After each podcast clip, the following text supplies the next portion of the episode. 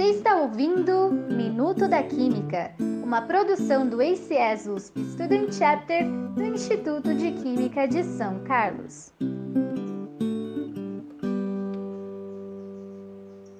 Olá! O tema do episódio de hoje é biocombustíveis. Você sabia que o Brasil foi um dos primeiros países do mundo que começaram a produzir e utilizar biocombustíveis? Pois é, e isso começou na década de 1970, a partir da instituição de políticas energéticas nacionais. Mas o que são os biocombustíveis, afinal?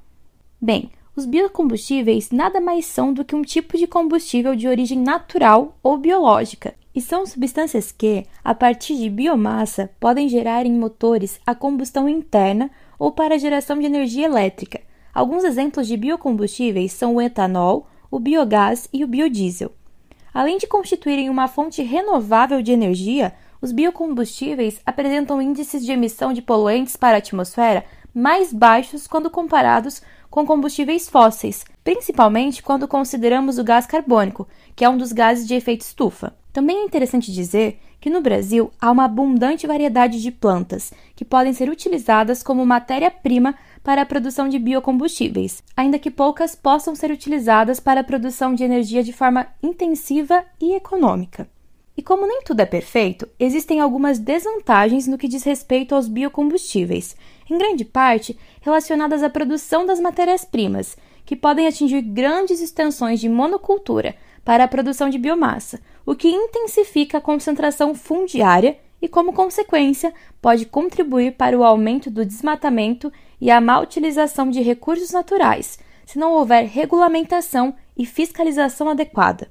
E existem pesquisas científicas que buscam estudar alternativas viáveis para biocombustíveis que visam minimizar suas desvantagens. Um ramo dessas pesquisas se dedica a estudar a utilização de óleos provenientes do fruto de palmeiras para a produção de diferentes tipos de biodiesel, que podem compor misturas com o diesel comum ou mesmo substituí-lo. Uma alternativa que vem sendo grandemente estudada e já aplicada é a produção de diferentes tipos de biodiesel derivados de óleos vegetais.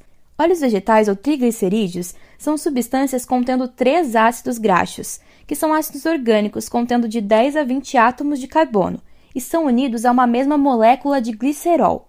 Óleos vegetais que possuem altos teores de ácidos graxos podem ser convertidos em ésteres leves e glicerol. Isso ocorre através de uma reação química chamada de transesterificação, na qual a mistura de um álcool e um éster na presença de um catalisador origina um novo álcool e um novo éster. No caso da produção de biodiesel, à base de plantas, são utilizados como reagentes o óleo vegetal, que é um éster, e metanol ou etanol, que são alcoóis que produzem o biodiesel e a glicerina, os quais são separados através da decantação, passando também por processos de lavagem e de purificação. Ainda é possível concentrar os ésteres mais leves através da destilação simples, o que é importante para a utilização em misturas com o querosene de aviação, já que apresentam maior compatibilidade, podendo ser usados como combustível de aviação, já que são adequados para uso em condições extremas, além da necessidade de adequação dos combustíveis aos motores das frotas já existentes. E aí, curtiram aprender um pouco mais sobre biocombustíveis e como pode ser produzido um biodiesel mais sustentável? Esperamos muito que sim! Não percam nosso próximo episódio. Até mais, pessoal! Este episódio foi escrito por Danúbia Esprega Gonçalves e gravado